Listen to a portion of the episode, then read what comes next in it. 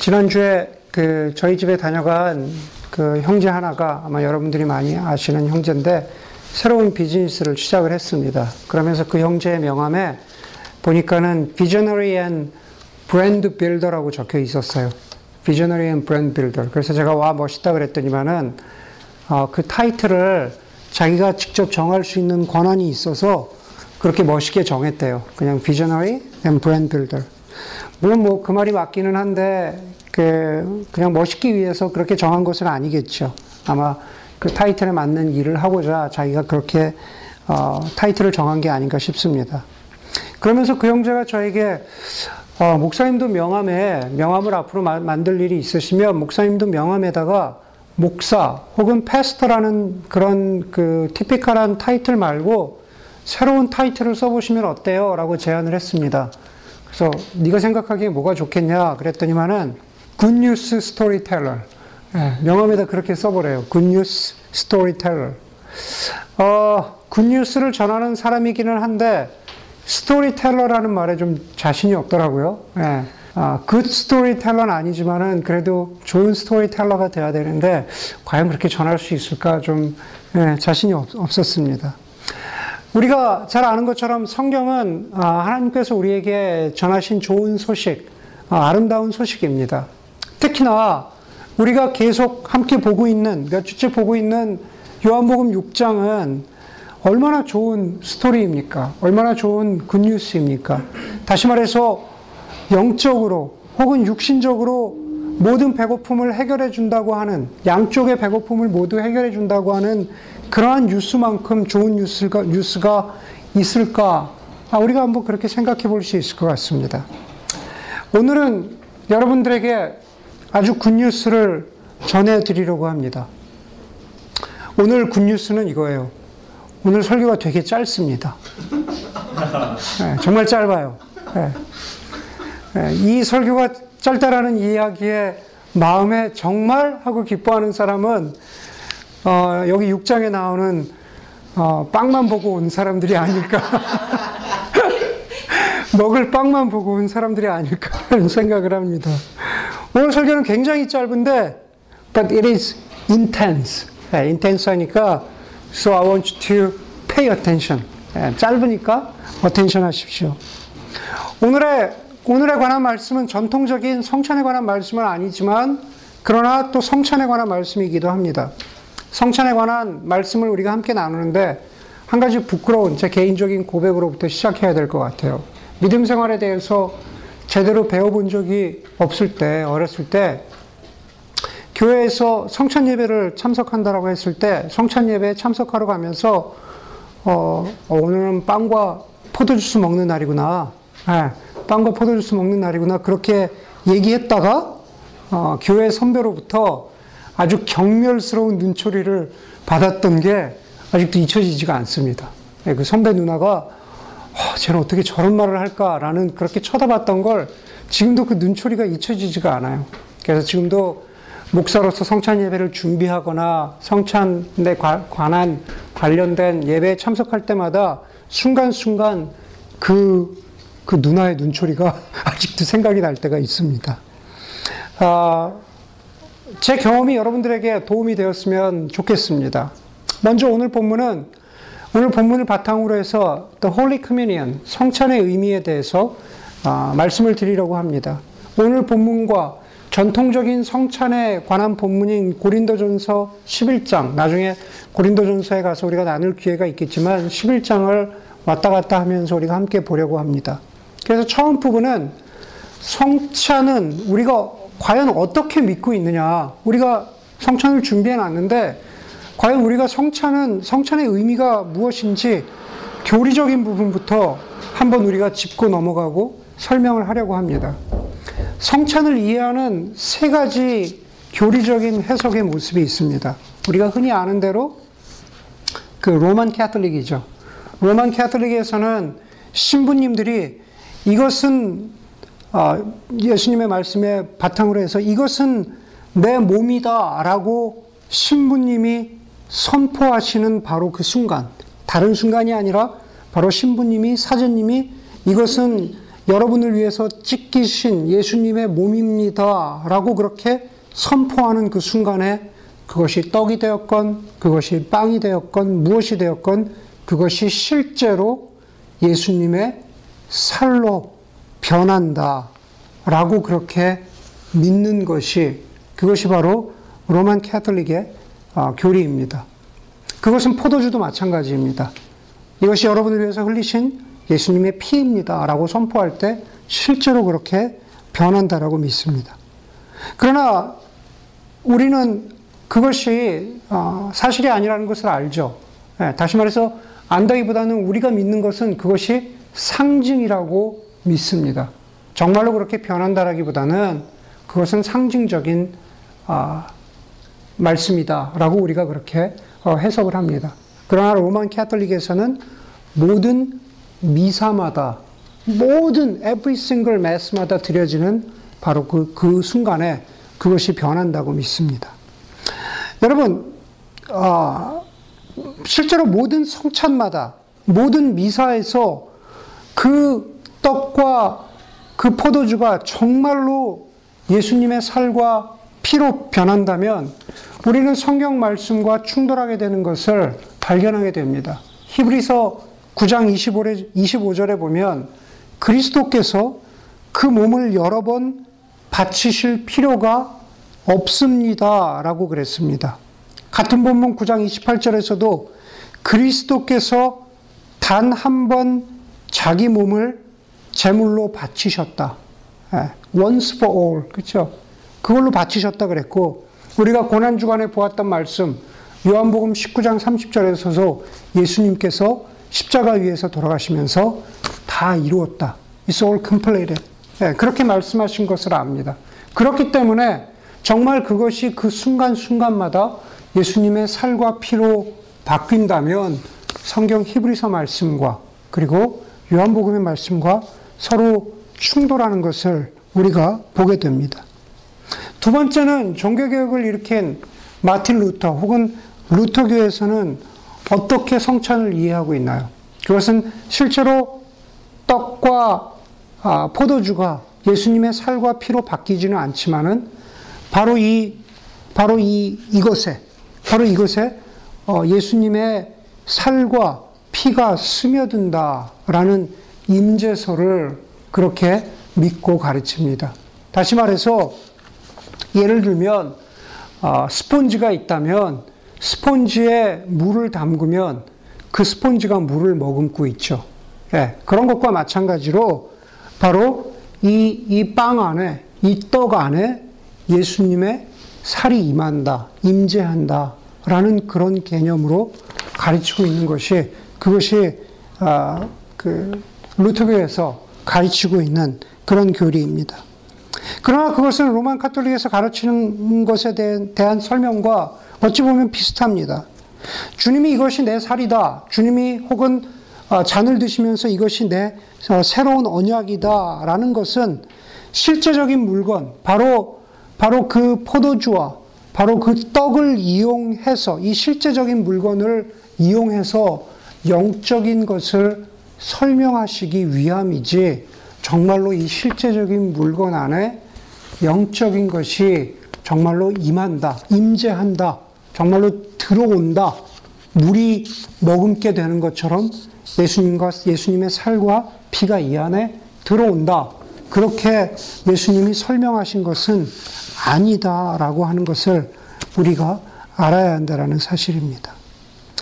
예수님께서는 정말 우리가 믿고 있는 것은 주님이 이것이 내 살이고 이것이 내 피다라고 말씀하신 오늘 본문 아, 요한복음 6장 53절과 54절의 말씀만 보더라도 우리가 성찬에 참여할 때 우리가 믿는 것은 상징적으로 바로 예수님이 우리 안에 영적으로 임하신다라는 것을 믿는 것입니다. 그렇기 때문에 교리적인 설명을 뛰어넘어서 성찬이라고 하는 것은 바로 예수의 죽으심을 상징하고 우리는 그 영적인 유익을 누린다는 겁니다. 죽으심을 상징하고 영적인 유익을 누린다. 여러분, 아무리 맛있는 음식이라도 그 음식 한 덩어리를 우리가 한꺼번에 입에다가 집어열 수가 없습니다.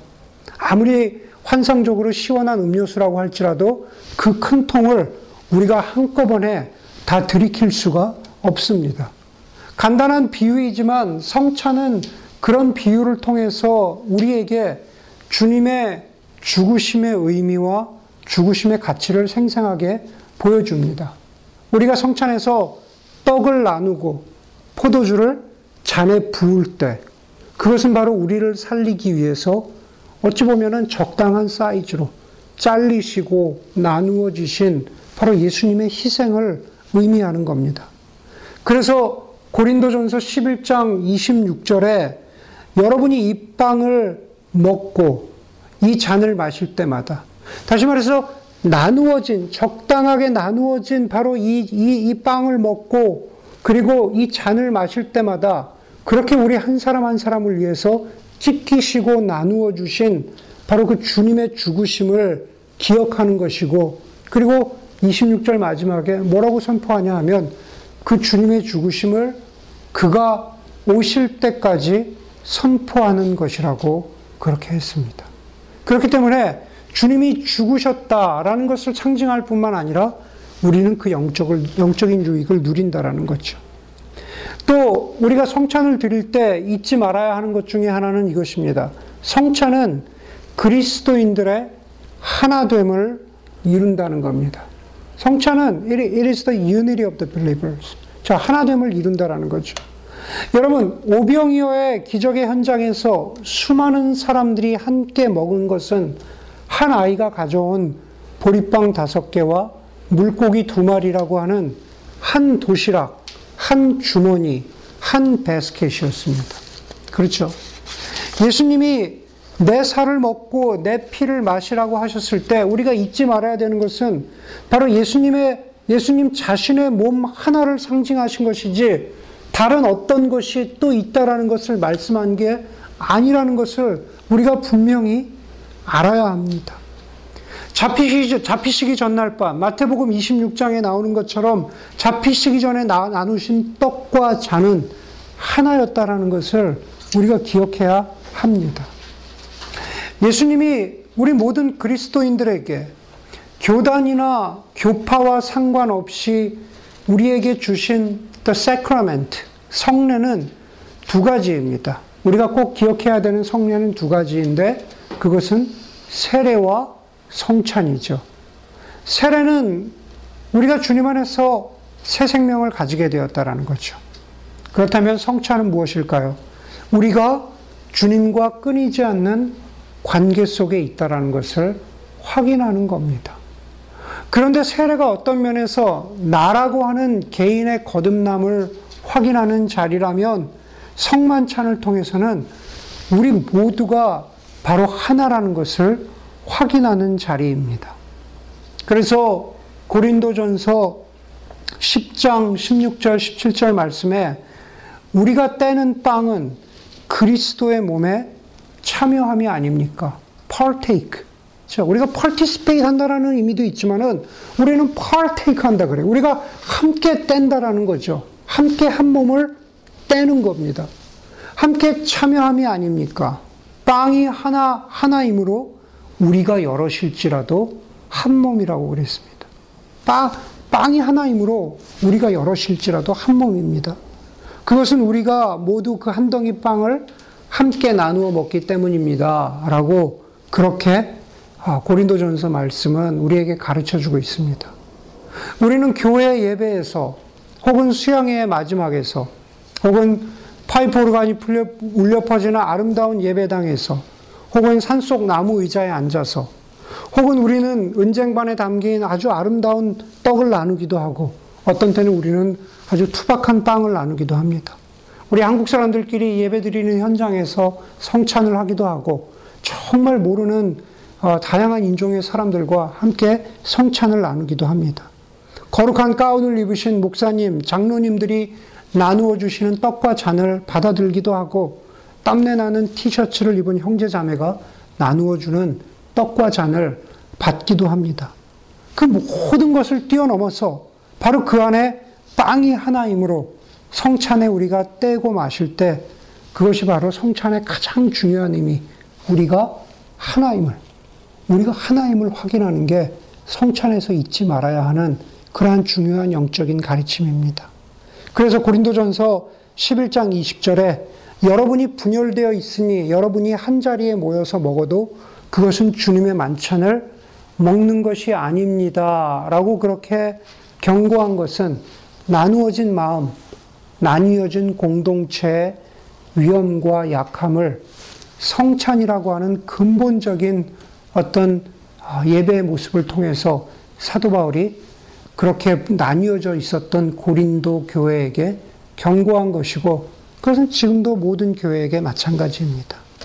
더불어 마지막으로 이 요한복음의 성찬에 대한 말씀을 나누면서 한 가지 잊지 말아야 되는 것은 성찬에 참여함으로 정말로 교회의 사명, 그리스도인의 사명이 무엇인가 라는 것을 되새기고 기억할 수 있으면 좋겠습니다.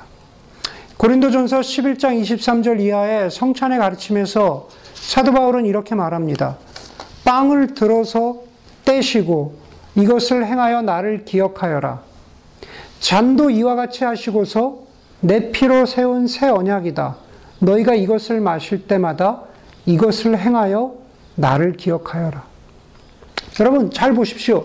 성찬의 본래 의미는 우리가 교회에서 떡을 떼고 잔을 마실 때마다 그런데 그거를 그, 그 사도 바울은 반복해서 얘기해요. 이것을 행할 때마다. 그렇죠? 예. 그럴 때마다 주님을 기억하라는 말씀입니다. 그런데 저는 그 말씀을 묵상해 보면서 이렇게 생각해 봤어요. 그냥 단순히 이것을 행한다라는 게 떡을 떼고 잔을 마시는 그것이 아니라 바로 이와 같이 떡을 떼고 잔을 마실 때마다 너희도 이와 같이 행하여. 다시 말해서 너희도 나와 나처럼 떡을 떼고 잔을 나누는 그것을 행하라. 라는 것으로 좀 더, 좀 더 스트레치해서 우리가 적용해 보면 어떨까? 그렇게 묵상해 보면 어떨까라는 생각을 해 보았습니다. 다시 말해서 성찬을 통해서 우리를 위해서 죽으신 예수님의 희생에 감사할 뿐만 아니라 우리도 그와 같이 행하는 것, 우리도 주님이 행하신 것처럼 깨어지고 나누어지고 부어져야 한다라는 것. 그게 바로 교회의 사명이고 그리스도인의 사명이 아니겠는가라는 생각을 해보았습니다. 오늘 본문을 보면서 제가 설교 제목을 2014년 5월에 성찬이라고 한 것처럼 오늘 본문을 보면서 현대 교회의 모습이 자꾸 떠올랐습니다. 52절에 보니까 우리가 읽은 본문의 52절은 이렇게 시작하고 있어요. 그러자 유대 사람들은 서로 논란을 하면서 말하였다. 이 사람이 어떻게 우리에게 자기 살을 먹으라고 줄 수 있을까? 그렇게 논란이 있었던 이유는 바로 앞서의 51절에서 예수님이 나는 하늘에서 내려온 살아있는 빵이다. 라는 그 구조를 두고 유대 사람들이 논란을 벌인 겁니다. 그렇죠? 예. 그런데 53절 이하에서는 빵과는 비교되지도 않을 엄청난 말씀을 주님께서 하십니다. 그것은 반복되고 있지만 한마디입니다. 내 살도 먹고 내 피도 마셔라. 내 살도 먹고 내 피도, 피도 마셔라. 여러분, 우리가 잘 아는 대로 유대교의 율법의 음식과 음식에 관한 율, 그, 그 율법과 관련해서 가장 중요하고 어려운, 어려운 것 중에 하나는 피를 먹지 말라는 거죠. 그렇죠. 유대교에서 가장 음식에 관련된 중요한 것 중에 하나는 피를 먹지 말라는 겁니다. 우리가 실제로 심지어 마켓에 있는 유대인들이 먹는 코셔 푸드의 그 코너에 가서 곰곰이 보면은 결국 kosher food의 핵심은 얼마나 피를 잘 제거했느냐. 이게 바로 kosher food의 핵심입니다. 그래서 요즘에는 kosher food가 뭐 건강식으로도 각광을 받는다고 그러지 않습니까? 그런데 예수님이 뭐라 그럽니까? 내가 하늘에서 내려온 빵이다. 그 정도가 아니라 그것도 논란을 일으켰는데 내 살도 먹고 내 피도 마셔라. 라고 그렇게 말씀하십니다. 59절, 오늘 본문의 마지막을 함께 보겠습니다. 59절에 뭐라 그럽니까? 이것은 예수께서 가버나움 회당에서 가르치실 때 하신 말씀이다. 저는 59절에 가버나움 회당에서 가르치신 말씀이다라는 그 앞에 이렇게 붙일 수 있다고 봅니다. 성경 말씀을 덧붙여도 어, 무방하다고 보는데 어, 예수님이 피를 마시라는 얘기를 하시자 앞의 논란과는 비교할 수도 없는 더 큰 논란이 일어나고 회당은 도저히 통제할 수 없는 지경이 되었다. 혼란스러웠다. 그렇게 그렇게 어, 덧붙여도 큰 무리가 없다고 봅니다. 여러분 2000년 전의 회당이나 지금의 교회나 너희가 나를 대신해서 살이 되고 너희가 나를 대신해서 피가 되어라 라는 그러한 주님의 말씀. 바로 그 주님의 말씀 앞에서 논란과 걷잡을 수 없는 소동이 일어나는 그러한 교회는 되지 말아야겠고 그러한 그리스도인은 되지 말아야겠다라는 생각을 합니다. 우리는 예수 그리스도의 피와 살을 통해서 성찬을 통해서 기억합니다.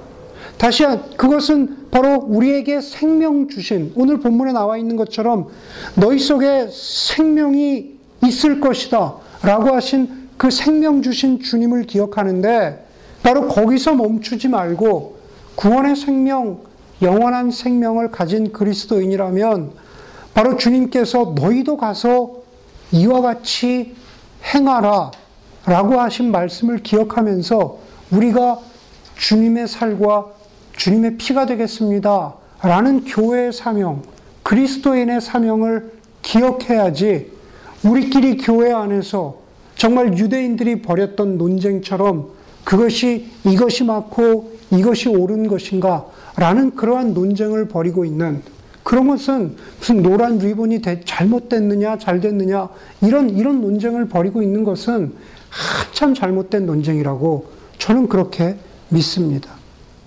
우리가 오늘 기도한 것처럼 세월호뿐만 아니라 정말로 아프가니, 아프가니스탄을 위해서도 교우들과 주변의 아픔을 위해서도 세상의 모든 아픔을 위해서도 주님께서 행하신 것처럼 이것을 행하는 교회, 이것을 행하는 그리스도인이 되었으면 좋겠습니다. 그것이 바로 오늘 짧지만 주님께서 우리에게 말씀하신 그러한 성찬의 의미라고 믿습니다. 함께 기도하겠습니다.